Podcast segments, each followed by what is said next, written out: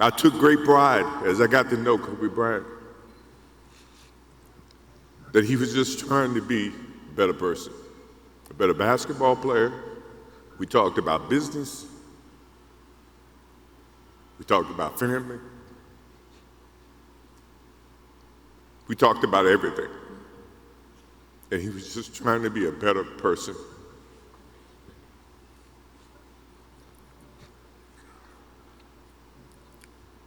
Now he's got me. I'll have to look at another crime meme for the next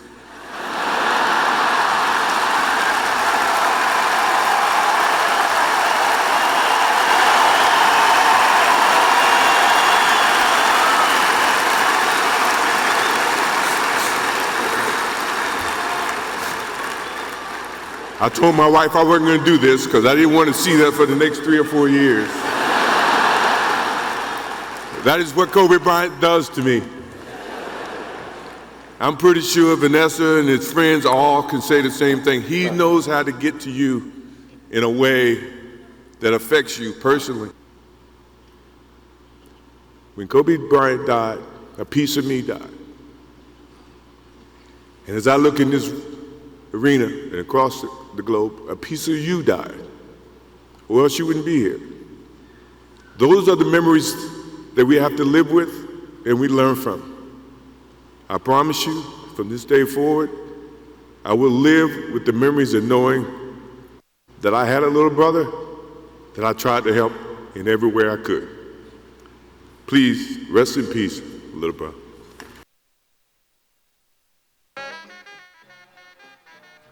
You're listening to WJYN 98.5 Uptown Radio. You are listening to officially now the Run It Back Radio Show. Unfortunately, my co host Corey Hodges cannot be here. He's experiencing um, a death in the family. Um, all my thoughts and prayers are to my co host and to my brother. Hopefully, you'll get through it and you always have somebody to support me.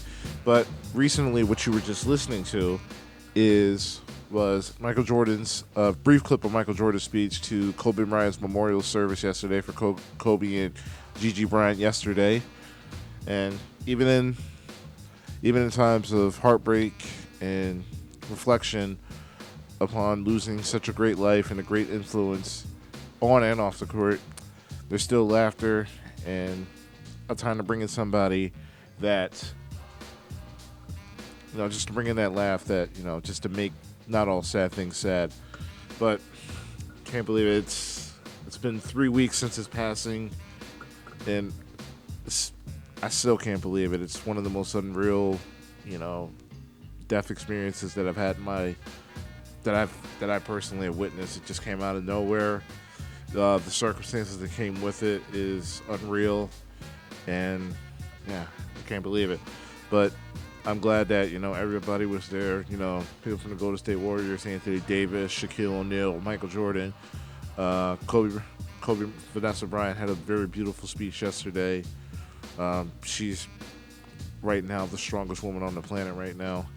You know, not only losing your husband but also losing your daughter at at the same time is something I could never imagine going through. So Vanessa, you're a lot stronger than I am. You're a lot stronger than just about everybody that I could possibly name. And we thank you for those, you know, those kind words and those reflections that you had with your family. However, that being said, you know, we have an hour to talk about the latest topics uh, in sports. It's been a crazy week. Obviously, the memorial services yesterday, but even still, then, um, it's been a wild week in sports. Uh, this weekend, it was the Deontay Wilder versus Tyson Fury 2. Uh, all Pulse All Star break is now in full effect, in full swing. Uh, NFL free agency is coming. It's less than three weeks away. We still got the combine coming in, and yeah, it's a lot of there's a lot of things all coming at once. The first thing I want to talk to you about is you know something that's still fresh in the mind. Uh, you know, Deontay Wilder versus Tyson Fury. See, I'm not really that big of a boxing fan. Uh, you know, this fight kind of showed me that really how much I've been missing. Never really been that big of a boxing fan, but um, I'm gonna try to do my best. You know, to try to get into it you know, learn my history. Obviously, Philadelphia is a, has an extremely rich boxing history.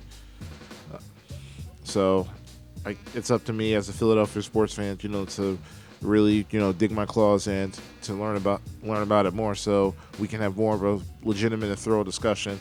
But my first thoughts on the fight, because this is probably the first fight that uh, I've seen, uh, you know, from start to finish, probably since uh, the Mayweather Pacquiao fight a few years back and a lot of people were really upset that uh, Pacquiao lost, and everybody keeps saying, you know, Mayweather, you know, he fights like a coward. He's not a real boxer. I'm like, is the purpose, the sweet science of boxing? I at least know this: the sweet science of boxing is the art of not to get hit.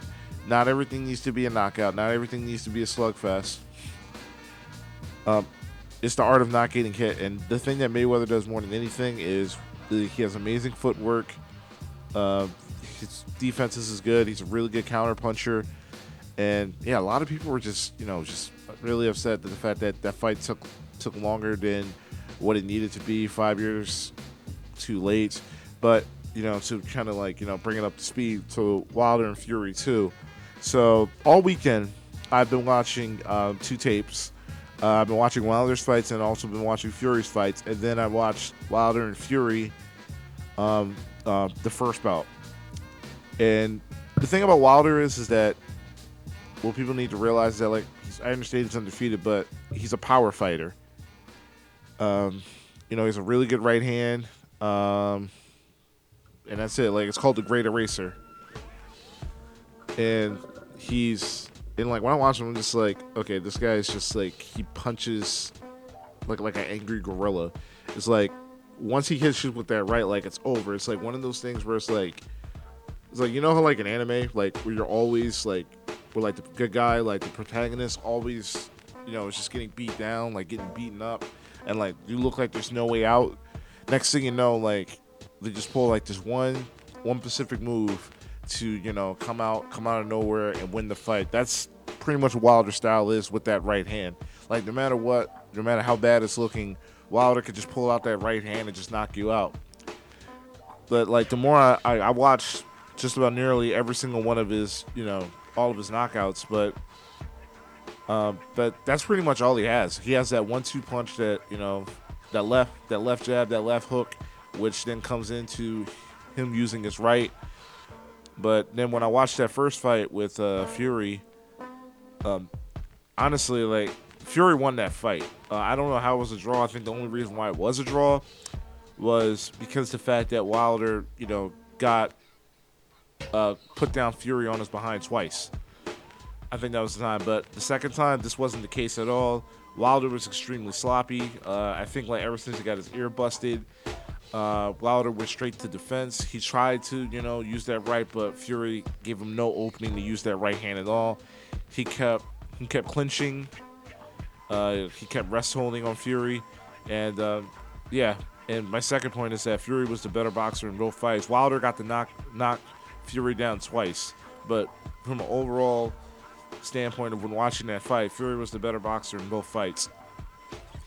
More disciplined, better defense, avoiding that right hand as often as he could. Excellent bob and weave, good footwork, and yeah, he was the better fighter in both fights. Uh, the second one was more definitive, and I'm not here for any of the excuses that Wilder has. Uh, the costume that was 40 pounds, it, it it, it was too heavy for him, and it took took a beating out of his legs. I'm not trying to hear any of that. Um, then he wants to blame his trainer uh, for throwing for throwing the towel. Listen, the purpose of your trainer is to realize that, like, listen, I understand you want to win the fight, but you need to learn that there's going to be another battle for another day. The purpose of a trainer is to make sure that your guy isn't in there taking a taking a beating longer than he should. And the fact that he fired him, I think like it's really poor on Wilder's part. I understand you're angry, but here's the thing: if you want to fire somebody, uh, you need to you need to fire all your trainers. They gave you no advice. They gave you no like advice at all to learn how to counter anything that um, that Wilder's that Fury was doing. And honestly, like you know, Wilder, uh, you know, put in his rematch clause for another fight, which could potentially happen this summer, but Fury has to accept it. But as far as I'm going, I'm not really interested in seeing a part three of this fight at all. It's I'm, I'm just not interested. It's it, it's done. Fury proved that he was the better fighter in both fights. The only reason why it was a draw the first time is because you know the eraser hit you know Fury twice and knocked him down. But other than that, I'm not interested in seeing you know a third bat, you know a third bout of this at all. If it's gonna, if it's if it's gonna be like this, more of the same. Fury needs to, uh, Wilder needs to mix it up. You know, go to the gym, you know, get his footwork better, working some combinations that isn't just a one-two setup for that right hand. But anyway, um, that's enough for about that fight. Congratulations, Tyson Fury, um, and thank you for this fight as the reason why I'm officially going to get into boxing. Obviously, there is a lot that I need to learn on that. So uh, let's let's get um let's get down to business. Uh, before we came on the air, uh, breaking news from Bleacher Reports. It was reported that Steph Curry is will officially be back on Sunday against the Wizards. Uh, Shams reports um, the the Warriors, who as of right now they are the worst team in the Western Conference, um, is officially making a comeback of the regular season in in early March, as promised. And listen, I know a lot of people think that the Warriors right now they're 12 and 45. They've lost six straight. Um, well off, the, well out the playoff contention. But as of right now, they're on pace to get the number one overall pick in the draft. Uh, in regards to the lottery's concern. But honestly, though, good for Steph Curry. You know, everybody keeps telling him like, "Well, you need to sit out." Um, you know, these regular games, these these regular season games don't matter. Listen, if if you're a basketball player, uh, you know everybody's built differently. Not everybody wants to sit out. Uh, you know, even if they're all fully healthy, not everybody's you know mentally equipped to sit out. They need to go out and do something. Uh, you know, when Zion got hurt, he immediately got back in because he felt like he owed it to his team. He owed it to, you know, Coach K and Duke to go out there and give him 100% because even though he was going to be, you know, the consensus number one overall pick, he felt like for the time being he owed him, he owed him, he owed his teammates Cam Reddish, he owed him R.J. Barrett to go out there and you know be there for the March Madness tournament. And as far as Steph Curry goes, being out that long with a hand injury, obviously, you don't want to risk, you know, more injury or more strain. But the reality is this: um, him not playing for a year and then having to work his way up, you know, next season, that's a lot of rust to wear off. So him going out there, you know, playing with, you know, Draymond Green if he's healthy, you know, Jordan Poole, a bunch of other, you know, these these rookie role play, these rookie young guys. Um, it's really it's going to be good for him. Eric Paschall, Damion Lee, Jordan Poole, you know, the rookie from I believe Michigan. Uh, Andrew Wiggins, you know, it's never too early to build, you know, some sort of, you know, cohesion and chemistry, you know, with these guys going forward. Think about it. Um, Curry's works off the rust. Klay comes back next year. Uh, Andrew Wiggins is already going to be implemented into the system. You have the number one overall pick coming. You know, they may not be an NBA Finals team like next year, like right off the bat, but they have enough assets, and the Warriors do have the championship pedigree, as we saw, which was implemented under Jerry West. To like during his time there before he left for the Clippers, that he has the oppor- that the Warriors have the opportunity to you know run the run the basketball league again. Obviously, you have the Clippers and the Lakers in the battle of Los Angeles. Uh, the Warriors back with Steph Curry, with Klay Thompson, the best shooting, you know, backcourt in league history. And you add Draymond Green, who's you know obviously knows his role. Andrew Wiggins, you know, the the brand new 24 year old um, who really under underachieved a lot, especially for the expectations that he had coming out of that draft as the number one overall pick back in 2014 you know, it, you know, change of scenery might be good for him. He's not going to be dependent as the number one option or even number two option. Uh, Steve Kerr is a really good coach. He's a good freelancer. He's open to all ideas to put, you know, Andrew Wiggins in the best potential spots for him for, for him to thrive, similar like he did with Steph, similar what he did with Klay, similar what he did with Draymond. So I'm actually excited. Um, you know, even though the Warrior season's for a loss, Steph Curry wants to, you know, go out there for those last 15 games or so, you know, to help out his team. You know, to build that build that chemistry, build get that rhythm out. No, it'd be nice. It'd be cool to see. So, honestly, good job, Steph. Uh, I'm proud. I'm proud of you for not just mailing it in like like everybody else is saying you are.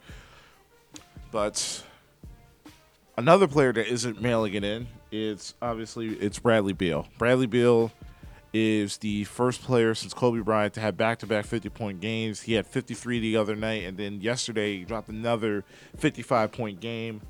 Unfortunately, both those games were losses, and this really poses the question that, that I really have: should the should the Wizards start fielding offers for Bradley Beal this summer? And I say they should. I said immediately after they extended him that they should start fielding offers for him around the trade deadline. Um, simple as this: they're 20 and 36. They lost three straight. They're about four and a half back from the Wizards. The Wizards, uh, not the not the Wizards. They are the Wizards. They're eight, four and a half back from the Orlando Magic for the eight spots. The Magic are 25 and 32. The Wizards are 20 and 36. Um, honestly, it's like, and that goes to my point that like a lot of general managers, they they don't know. I feel like a lot of general managers don't know like when to you know accept reality and that they need to pull the trigger and just move on and build for the future. The reality is this: John Wall hasn't played in nearly two years. You're not gonna unless you're gonna get a real unless somebody really wants John Wall, he's gonna be there. Uh, and honestly, you're you're better off just keeping him. He's to be the face. Of your, he's the face of your franchise. He's had a two-year hiatus. I think all that time off. I think maybe it might do him good, maybe not. But you can get a really good haul for Bradley Beal, and you know, get some young players, get some draft picks. You have a really, you have a really good, you know, young pieces now. Rui Hachimura, Davis Bertans, a really good stretch, a good stretch for Thomas Bryant, Troy Brown you know, get some young pieces, you know, to go ahead and build around. Fire Scott Brooks, get an actual coach in there. I'm sick and tired of Scott Brooks. And John Wall, and it could just be John Wall and a plethora of young talent and, you know, assets to build around. The thing is, is that in NBA, it's it's a lot different than the NFL. In the NFL, you can retool and you can be a playoff team just right off that. But for as far as the Wizards is going, it's how many years have you tried the John Wall Bradley Beal, you know, ordeal, and it and, and it hasn't worked. The next logical step is is to break it off, and you're not going to move John Wall because one, the contract, and two, the injuries that he's had. Bradley Beal is a top five shooting guard. He's one of the best shooters best shooters, best scorers in the game. Um, decent passer and a no okay defender. He's not great. He's not going to lock you down like Tony Allen, but you know I really wish you know some of these you know some of these teams would just accept reality that you know what this isn't working. This is what I need to you know find, retool, and adjust, and you know you know build build a better t- you know build a bit build my team better for the future going forward. The Wizards have a really has a lot of, has a lot of young talent. They can add more if you trade Bradley Beal. I've been saying a Bradley Beal to the Orlando Magic for like you know Mo Bamba, uh, like an Evan Fournier who's another shooter and like a bunch of draft picks uh, would be beneficiary to them. They have a bunch of draft picks. Uh, Mo Bamba is not going to get developed under the bench under Nikolai Vucevic and then you add another shooter in there in the shooters league for John Wall to you know facilitate the offense. You know, you have him, you have Bertans also shooting. I think Hachimura, I think Hachimura is going to be a really good, a really good you know contributor to the league. But yeah, it's it's time for it's time in DC that you have to pull the plug. And yeah, it's it's time to pull the plug in uh, in in Washington.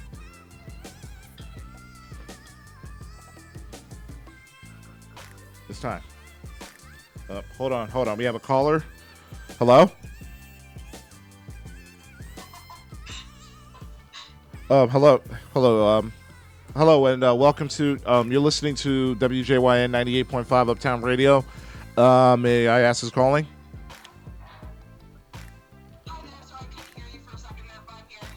Okay. Um, yeah, welcome to the show. Um, can you tell your name for the audience?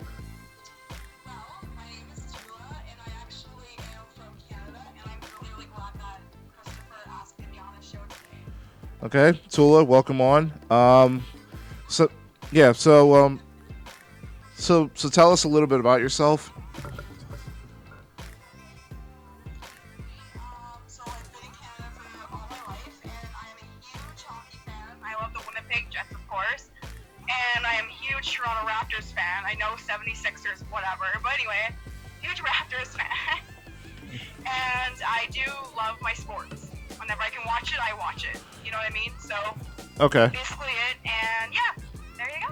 Okay, and speaking of the Raptors, they're 42 and 15 right now. They just got off the heels of a 14 game win streak.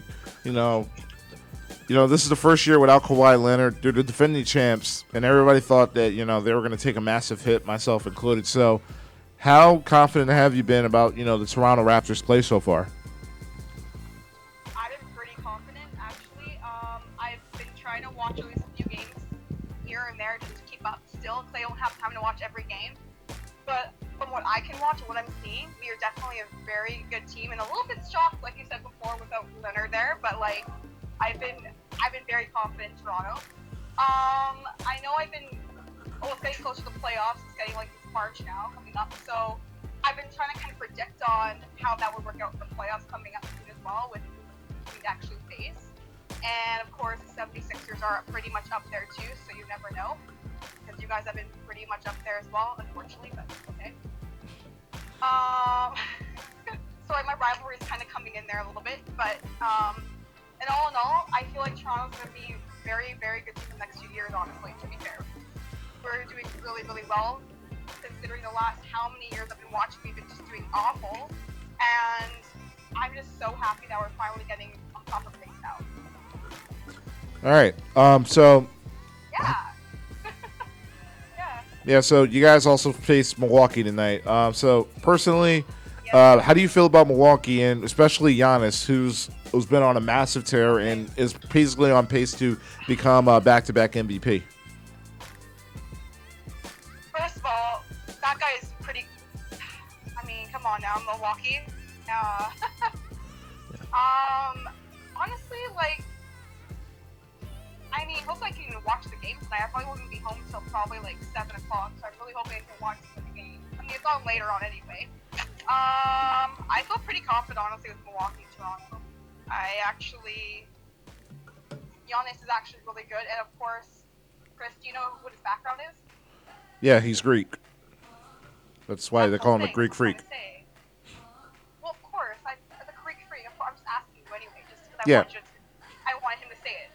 Fine. Um, Oh my goodness. Okay, I'm sorry. I just had to say that. Anyways, um, on a comment. uh, Oh my god. I'm kind of getting a little nervous being on a, on a guest show right now. I haven't been on a guest show in years. It's fine. Take a Really deep breath. late. It's fine. Take a deep breath.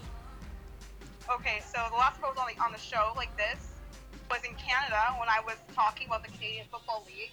And of course, you know, of course, Americans, not all of them, including you, like, don't follow a lot of CFL.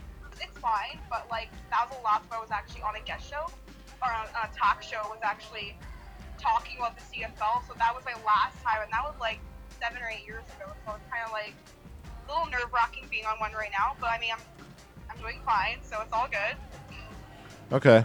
So um, obviously you're Um, so you're from Winnipeg. Um, so obviously you're also a Winnipeg Jets fan. They were here on Saturday against the Phillies. They obviously they lost, but right now they're still in the uh, they're still in the wild card picture in the Western Conference. Uh, you're a point behind Arizona. So, how do you feel about Winnipeg's chances of, you know, making the NHL playoffs? The playoffs, it's pretty scary. It's worrying right now. Um, just because we're very inconsistent. Our defense isn't that tell. We don't have a lot of defensemen, but like we we just signed Cody Eakin uh, from the Las Vegas Golden Knights just to help us out too a little bit. Um, and hopefully that does help the next few weeks or so, so we can get our defense back on the you know in there because we have not been showing up at all. It's been like one game good, one game not good. It's like we can't have that. If you want to win, make the playoffs, make the playoff spot, then you gotta keep winning the games, and we're not doing that. We're just not. And I'm. It's, it's the thing is like we have a chance to be in the third spot in the wild card, Mhm. but like I said, it's still it's a little worrisome. As and this, I'm speaking for all the Jets fans right now as well. 'cause A lot of Jets fans that I know and speak to, we're all worried about it. But of course, we just keep you know pulling it through. We can keep winning the games that we can get through. And of course, look at the other games, the other teams in there, like Dallas, Nashville. Like if they keep going up, then we're not going to do well at all. Because we can't let them win either. If they win, then we're not gonna. We got. We can't have them win. Yeah, I've been. Dallas right now, I think they have 78 points, and we're like almost 10 points underneath them. Mm-hmm. And we it's two points per. We get two points per game. So like, if we can keep winning the next four or five games, we can squeeze that spot back, and Dallas can go back underneath us. But Okay, kind of a toss up right okay. I watch enough. Okay, I watch hockey, you know, from time to time, but I really don't fully still understand the playoff picture. So, like, seeding wise, how does this work? Okay, so let's go back to let's start with the. So right now, you guys are so Philadelphia. Yes. Let's start with that. Wait, let's go to the conference right now. Let's go to that. Okay. So right now it's the Eastern Conference, and Philadelphia is number five right now in the seed, right? Like in the current spot, fifth or fifth spot. Yes. So we have yeah. So we have the first eight teams. Obviously, used to be where like basketball, where it used to be the first first eight, second first seven, third first six, and all that kind of thing. Um, now they changed in a couple of years ago to where the top three teams in each division. Let's go to the let's go to the division itself first. Okay. Let's Metro. go with the Philadelphia. So the Eastern Metropolitan. Yeah. So the, yeah. Let's go with that. So Okay. Philadelphia, you have to have three wild card teams. There's two, sorry, two wild cards. Oh my god, now I'm like, you know, it makes me nervous right now. Sorry. It's fine. Don't worry about it. Don't worry about it. Okay, so so basically, what it is is the top three teams in a division go through. So you, for example, the Winnipeg Jets, they would have to be in the top three to go through.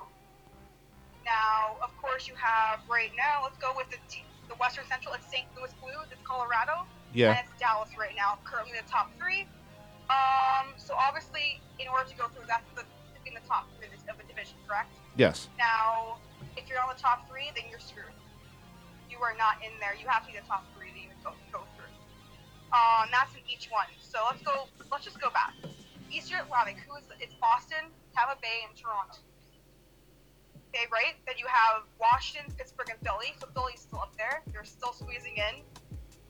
Okay. Then you have the Western Central, which is St. Louis, Colorado, and Dallas. Um, in the Western, you have the Vegas Golden Knights, Edmonton Oilers, and Vancouver, which is kind of weird because you're not. I'm not used to seeing a lot of Canadian teams in the playoffs like this. It's actually really weird, but it's also really cool at the same time. Um, and then Philadelphia hasn't really been that great lately either, so it's like, oh wow, they're kind of coming up there. Um, so then you have the sorry, the two wild cards are Calgary, Arizona, and then you have New York Islanders and Columbus Blue Jackets in the Eastern. Mm-hmm. Like I said, it has to be basically the two out, the, the three teams and the two teams, and then basically, I, it's really hard to explain this. I am very nervous. Okay. Um, um, I just what I want to say right now quickly before I continue is that I actually really wish that we had top eight of each conference still like we have with the NBA right now, where we have the first first eight, second first seven, because it's just easier for me to even remember Yeah. that way. To be fair with you guys, just because like it's easy. And then now it's like if you go through the wild card teams, the top two teams, this, the top two teams in Eastern, blah blah blah, and it's just like a little bit of a mix and match kind of thing. Like everything should be the same. NBA is easy to figure out. NHL the last two years they've changed it, so it's a little harder, you know, remember and explain it. But I do know that I Okay. really hope they go back to the other system. That's all. I Okay. All right. So basically, all right. So basically, the the Flyers and Pittsburgh, they're both in the Metropolitan, and they will face and they will face off each other in the first round. The twos and the threes, and like each Yep. division will take on the first round, and Washington will take on um, the worst wild card team. Washington Capitals, yeah. So basically, yes. So they're number one right now. So it's Washington Capitals number one in the, and then Boston be the other number one team as well. Okay. both would be taking off those two teams. Yeah, that's So- weird. Um, I'm I'm so used to the uh like the like the NBA format, so like coming here That's like watching they- like is there a reason why they changed it? Honestly, that's a good question. I'm not entirely sure. I think, well, well, what happened was, so they added Vegas, right? Which is not much of a difference. They added Vegas when they come to years ago. They came and became a team. Yeah. I'm not sure if that may have slightly affected anything, but I don't even know if they did change it before Vegas came. I'd have to look more into that. But I do know that, like you said before, I don't. I much rather have it as the NBA format. I always remembered it that much more clear, and it's not as confusing for me as the hockey fan as well. Because, like, yes, I may know in the schemes of like the, the basic thing of how, yeah, what team plays who and everything. But as far as I always every year, Christopher, I always have to look it up every uh, the last couple, I have to look it up and say, hey, who's the wild card team here? Who's this team here? I got to figure out the matchups. You know what I mean? Just to confirm that I'm actually getting it right. Because even to this day, I'm still like kind of like, okay, I get the Winnipeg Jets are like the second team right now. They play this team, right? But like last year, it was the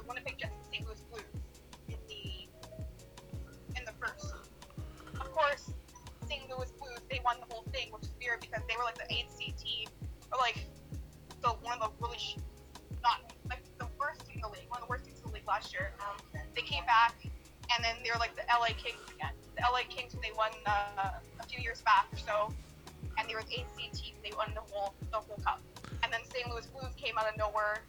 Had a really bad streak going on, and they had a really nice winning streak going on afterwards in January of last year and they started winning the games, and then they started winning the cup. So like they were not even elected to even win. They were like the complete underdog for a long, long, long time. Okay. And of course, Winnipeg is the opposite. So Yeah. Uh, Tula, one last question before I let you go. Um, so, who do you believe is the favorite from uh, each conference? oh dear. First of all, unfortunately, I have to pick St. Louis for mine. Because like for for my division, they've been doing way too good. I mean, they've had a little kind of not a great spot lately. They've been kind of going in and out. They haven't been doing great lately, but I still feel like they're on top of their their game there. They're still winning the games. St. Louis has won for the uh, Western Central. They won four straight. Um, as far as the Eastern Atlantic goes, um, I still I feel like Toronto could squeeze up if they can win, but I think Boston can definitely do do that one for sure. They can probably win that one. That's a tough one because Toronto, Toronto is like it's weird because Toronto is still kind of beneath them all, but if they can just kind of win more, maybe they. Which I kind of hope they would. I don't I don't mind Toronto at all. Um, let's go with the.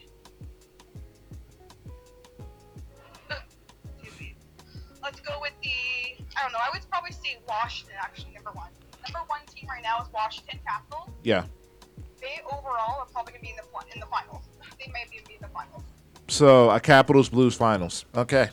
Um, Tula, thank you. Um, yes, that might be the finals. All right, sounds great. Uh, Tula, thank you for you know calling in, you know, teaching me and you know the rest of the people listening on WJYN ninety eight point five Uptown Radio, the Run It Back Radio Show, some hockey, and uh, we look forward to you know if you're interested again, to calling back in and teaching us more. we'll, we'll call back when the NFL's back. How about that? I can talk about NFL next time. Oh, that's great. We actually have uh, an NFL free agency special coming uh, next month. Uh, we're, it's actually going to be on the eve before free agency. So, Oh, good. Good, good. That's great. all right, It's all about the Colts and that, so let's do it. All right. all right. Thank Take, you so much for having me. no Okay. problem. Take care. All right, and this is the first. We actually talked about hockey on the Run It Back Radio Show. I'm learning a lot today, honestly. You know, first I'm learning a lot about boxing now. I'm gonna learn a lot more, and uh, I learned a lot. I learned a little bit about the uh, the weird playoff seedings, uh, regards to um, you know the NHL. But I really like. Yeah, it's gonna be fun. Uh, Flyers are really good. Uh, they really have a good stud uh, goalie in Carter Hart, and uh, you know the captain Claude Giroux. You know he, a lot of people don't like him. A lot of people you know want to trade him, but you know he's he's really turned it around. They ever they had a really strong trade deadline, so you know hopefully they be able to. Um, you know, get that monkey, you know, off their back, and they're able to, you know, make some noise this year in the playoffs. It's been a while. The Flyers haven't been to the, you know, Stanley Cup Finals since 2010. So, hopefully, you know, a lot of people think, you know, the Sixers are next after the Eagles won the Super Bowl uh, a few years ago. You know, maybe the Flyers could sneak up. You know, because in regards to that, it's um, it's it's never about you know the best teams. It's about you know who gets you know who gets hot at the right time. And speaking of getting you know hot at the right time, um, you know obviously free agency is going to be coming up. Oh, and guess what? We have another caller. Um, hello, you're on WJYN 98.5 Uptown Radio. I'm good. Um, can you tell yourself to the audience who you are? Oh, my name is uh, Warren. I'm a good friend of Chris's. I'm also a watcher and listener to, to your radio show. Uh, once again, thanks for the support, man. No problem, man. No problem. Yeah, um, you know, you just missed it. Uh, I talked about the uh, the Wilder Tyson Fury fight. You know, this this that pretty much is the fight that's going to get me to actually start watching. You know, more boxing, learning to understand. Uh, I just had my friend uh, Tula. She actually made our call all the way down from Winnipeg. You know, to talk about you know the hockey playoffs, and uh, now we're to dive right into the NFL. Uh, free agency is you know less than a month away. There's actually reports now out in Carolina that Cam Newton is projected to stay in Carolina under new head coach Matt Rhule. So, uh, what are your thoughts? Do you think uh, this is the right move for Carolina?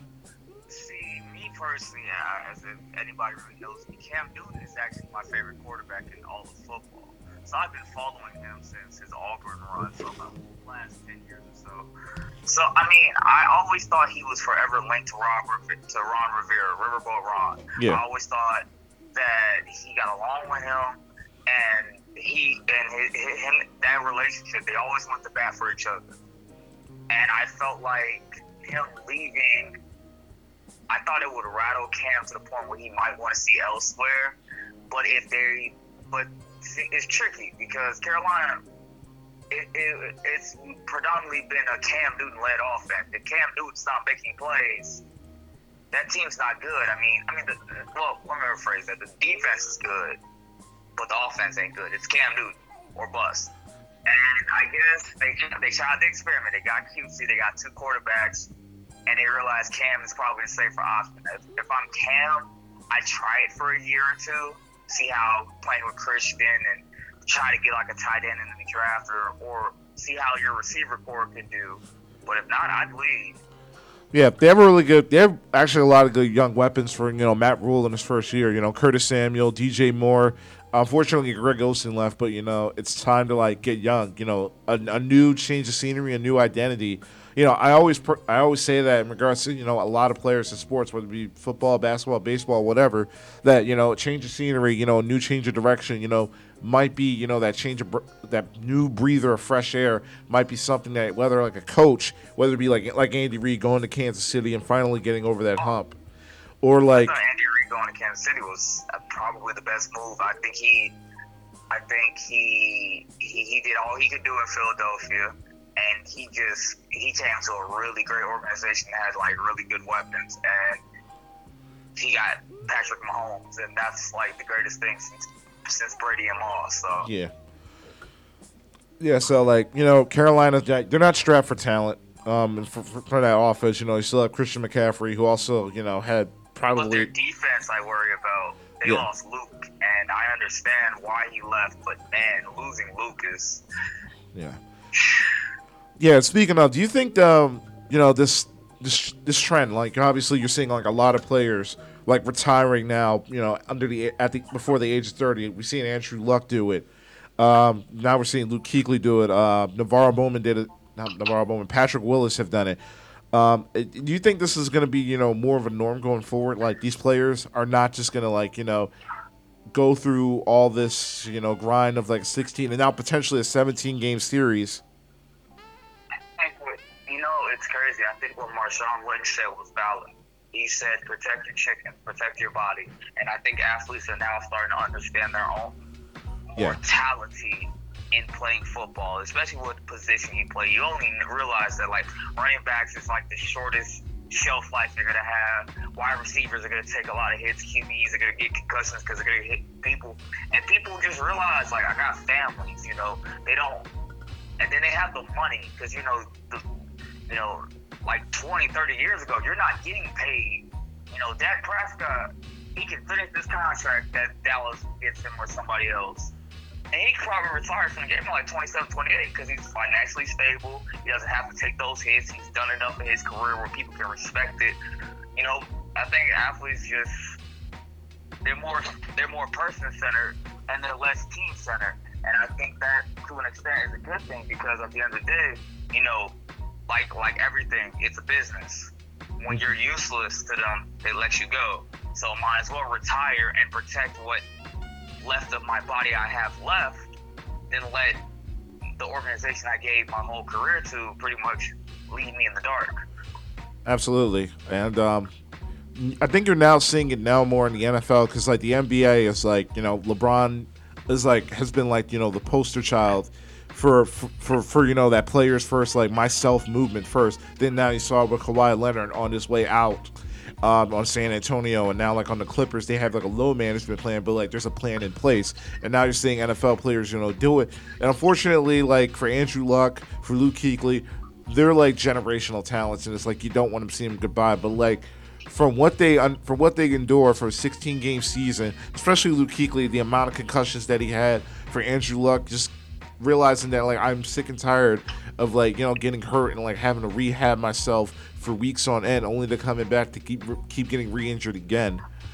Um, but yeah, so like props to these players, like understanding you know not only their worth but realizing that you know what they're just things bigger than just just football. Because Andrew Luck, he he went to Stanford, and like you know no dummies go to Stanford, and like even if, if Andrew Luck is like even itching to come back, I'm pretty sure you know the Colts are always going to have an open door, and you know even Andrew Luck's father, who's you know in charge of the XFL, um, I'm pretty sure like you know he'll have a home there. Or was that the AFF? I'm not sure, but anyway, um, so uh, free agency is going to be coming. You know, it's a star-studded cast. Uh, Tom Brady's going to be testing free agency for the first time. A lot of good running backs: Austin Ekeler, Melvin Gordon, um, Derrick Henry, AJ Green. Uh, so you're a Chicago fan. You're from Chicago. Um, any any free agents you, you have in mind in particular that you want Ryan Pace to go after? YOLO, let's just go for Brady for two years. I don't even care.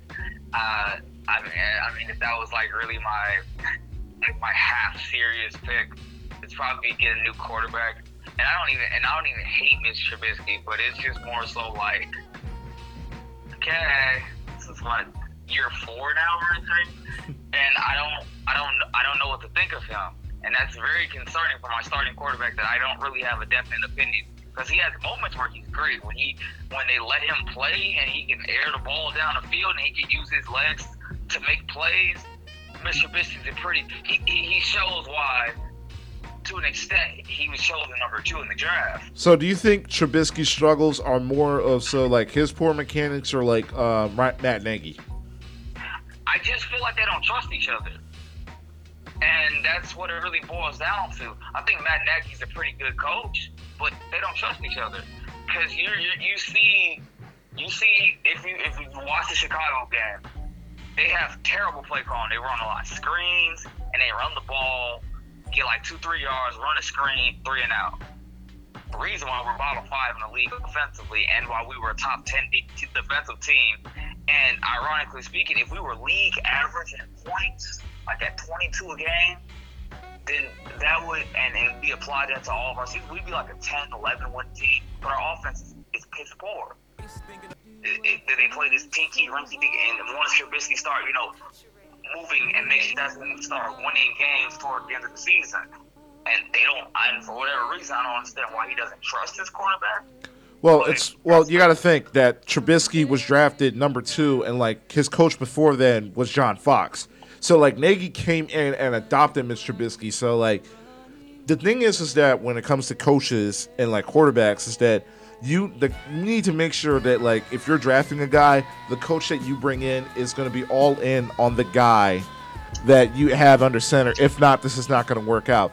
My the thing is, is that it, it the biggest prime example I saw was in Tennessee. Uh, two big examples. One first one was the Tennessee in regards to Jeff Fisher and Vince Young. Titans were all in on Vince Young. Jeff Fisher wanted absolutely nothing to do with Vince Young. He literally tried everything he can to make sure that he wasn't play. And I wasn't even that big of a Vince Young fan. I'm still bitter. Back then, I was a USC fan. So having him watch, having him watch him, you know, ruin, you know, the great run that Reggie Bush, LenDale White, Matt Leinart had, you know, it kind of ran a bitter taste in my mouth. And I'm like, you know what? I hope he fails. But you know, just watching him, watching him getting benched for Kerry Collins, Billy Volek, a bunch of other these guys who had no business, you know, starting over him. And the one thing that really stuck to me was that the Titans were, I believe, either two and six or two and eight. And then as soon as they put Vince Young in that lineup right next to Chris Johnson, they started winning games and they finished the season eight and eight. Uh, the second example was RG3 and uh, RG3 in Washington. Mike Shanahan uh, Kyle Sh- Mike Shanahan, Kyle Shanahan, they wanted nothing to do with RG3. They wanted Kirk Cousins. So Dan Snyder and you know the general manager at the time wasting all those picks to bring in a guy that the coach didn't want was going to be a recipe for disaster. So like for for you guys, um, this is going to be the telling year. I don't. I think I don't think you That's guys. Yeah. I like I have to get like no. What you said, everything you said was absolutely correct. I I feel like I was like because because you know it, it perplexes me because I'm like last like year prior I won a division, and you know I'm just probably go, but that's not a here or there. Congratulations. Um, like I, then then we regressed so mighty. I was like. I was I was I was so confused.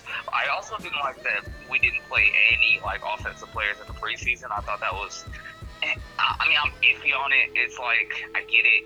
I get I mean I get players like nah I don't want to do it. Then you know team chemistry sucks. If Yeah. you play catch the ball. And the funny thing is, is that like I literally tried to like, I think you were also including this. I tried to tell Bears fans, I'm like, listen, you guys went 12 and four, but listen, Green Bay had a really down year. Aaron Rodgers is not going to stay down for long. The Vikings, you know, they just missed the playoffs.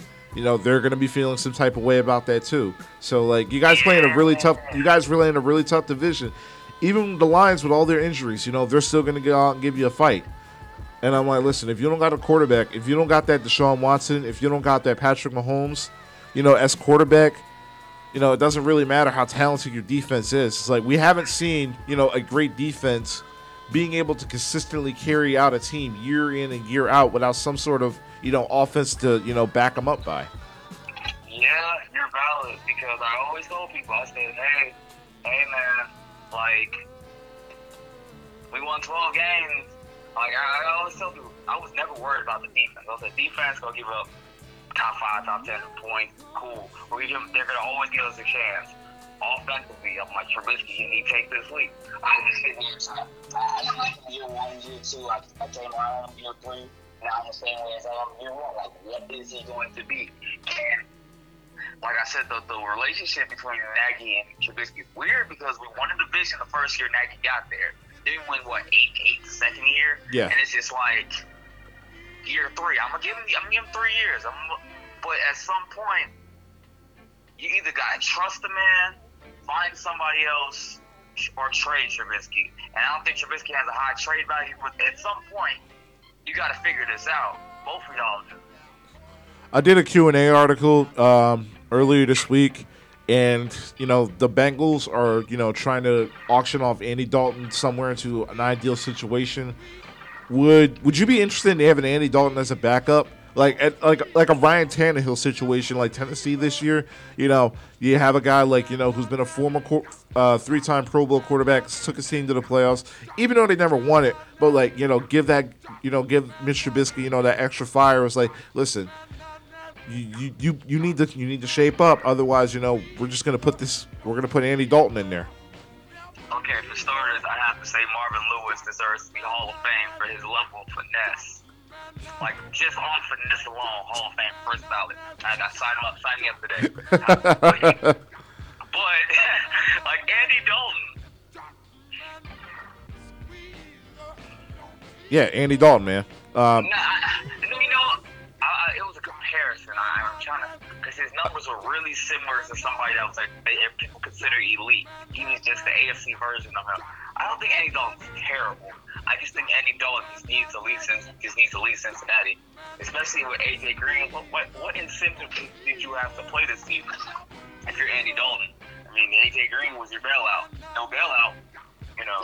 But I, yeah, I mean, it wouldn't be no worse than Trubisky. like, like I said, like maybe maybe a change of scenery for Andy Dalton might be a good thing. You know, Matt Nagy, you know, under that Andy Reid coaching tree, might might do wonders under there. Kind of like a Ryan Tannehill situation. But like, I think the biggest thing for Chicago was that you have a really good running back in David Montgomery. Give that kid 15 to 20 carries, period, and just you know just let it rock. rock. You have a really good wide receiver in Allen Robinson. Taylor Gabriel's gone, but you know you have a really good you know wide receiver tandem now in Anthony Miller and Allen Robinson. So like you guys, stay healthy, huh? if they both stay healthy. Yeah, that's true. But you guys have a you guys have a really good young, a lot of young talent. You know, losing Akiem Hicks last year um, might really put a dent in your offense, especially in your running game. But you know, you guys have the talent to bounce back. Um, you know, it's it's up to Ryan Pace's now to like you know fine tune and like try to you know try to make this work. Know, it's funny. Yeah. And I always think of Matt Forte. And I always get so mad because we trusted Jay Cutler. So we gave Jay Cutler too much freedom. Too much freedom. Like we like Forte, he he like the first ten carries, he like sixty yards. Then they let Cutler throw like eighteen out of the next twenty passes. And then we, then we're down by ten. Cutler has three picks. They go back to the one game. And I'm like, why? Why are you doing this? And that's Chicago. All they do, they abandon the run when they're one, either when they either they start off hot or they get frustrated by like it'd be like five carries, two yards, then they'll abandon the run. And that's the one thing I hate about Chicago coaching for years. They don't care about the run. They always want to win with the arm. And don't get me wrong, it's a it's a it's a quarterback's league, but And which is funny is because Chicago's you know trademark is you know smash mouth, smash mouth, no holds bar def- defense and powerful running. But I guess it's the ghost. Of, I guess it's the ghost of Walter Payton. But yeah, um, oh go go ahead. I'm sorry.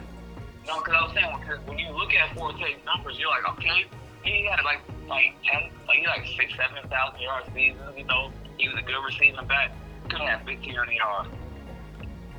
That's just how good he was and how we didn't care about the offense like that. We just like colored. And I get it, you know, we had Jeffery and Marshall and company, but Okay. Uh, one last question before I let you go.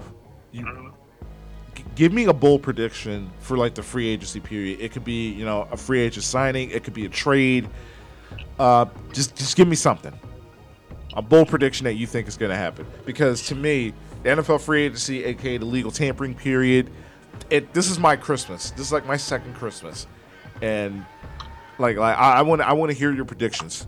I want to hear like all my fans' predictions. Um, Brady stays. I get Belichick doesn't want him there anymore, it's pretty evident because he was. Because Belichick was pissed when Jimmy G left. That's who he's been grooming to replace Brady. I just think they got to a point where they just can't like they can't be together no more. And Brady realizes I've given all of my talent to you, Yeah. and you guys didn't appreciate me enough. And as much as I hate Tom Brady, he's the greatest quarterback of all time. And I'm saying this on media like the world can know this. Yeah. I was always a Peyton Manning fan, and he got a lot more slack, but that's not here or there. Okay. Tom Brady, despite all of that, Earl Kraft and Tom Brady have a great relationship, and I think Brady's like, unless he's somewhere like LA, where like it, where like you know his wife and you know wants to go there for like the kids and it's a great lifestyle, cool. But I don't see Brady leaving New England. I think he's doing this to build drama, to build drama, to build drama, and then he says, despite all the hardship, I'm gonna finish my career as a Patriot. And he'll just get the like the LeBron treatment where everybody loves him for it. Okay. And uh, I'll leave you this with a bold prediction. Tom Brady is going to be a Las Vegas Raider. I want to see this Jon Gruden, Tom Brady, you know, circus in Las Vegas under those bright lights to start the season. It is going to be amazing. It is going to be fun. I cannot wait for that first failed drive, and those two are just going at it. It is going to be must-see television all year long for the, all the wrong reasons. Because Brady's not going to be to eat for the first time in his career. He's going to be used to failing a lot. Yeah. oh, man. You know what? I'd pay money to see it. I'd pay money to see it. If that happened, man, I like, I don't know. I have to. I'd have to like send you something. Just send you a package because I would call you a soothsayer. All right. Anyway, um, Warren, thanks again, you know, for calling the show. You're always welcome to call in, you know, as well as everybody else. Uh, WJYN 98.5 Uptown Radio. So, uh, take care. that. Take care, man. All right. And yeah, definitely. That is my biggest prediction for this offseason. You are going to see Tom Brady in the silver and black.